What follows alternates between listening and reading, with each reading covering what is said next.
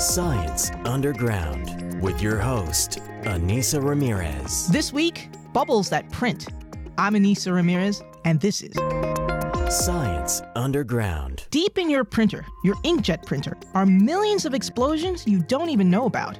When printing with an inkjet printer, the ink inside is heated to make bubbles that force ink out of the cartridge. In order to produce these fast moving bubbles, the ink has to be heated to high temperatures quickly. Engineer Ross Allen, one of the inventors of inkjet technology, explains. We heat the ink so quickly that it doesn't actually boil. It is taken to over 350 degrees centigrade, where it actually explodes in what's called a superheated vapor explosion. This is probably the only practical use of superheated vapor explosions. They're actually a nuisance in nuclear reactors, but HP actually harnessed this phenomenon to be able to print on your desktop. So, how do you get bubbles to print? Inside your cartridge is the ink. Bubbles are made by heating the ink with small wires or resistors, sort of like the wires you see in your toaster.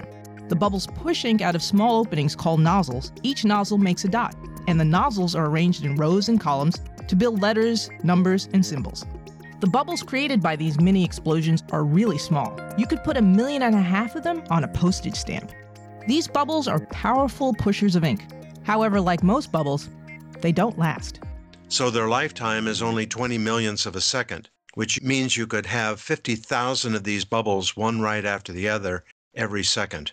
While printing with bubbles has been around for 50 years, many new applications happen all the time. Bubbles are responsible for printing documents and photos, as well as stamps, pictures on buildings, billboards, and cars, and even logos on candy. What there's no denying is that printing with bubbles certainly adds some pop to our lives.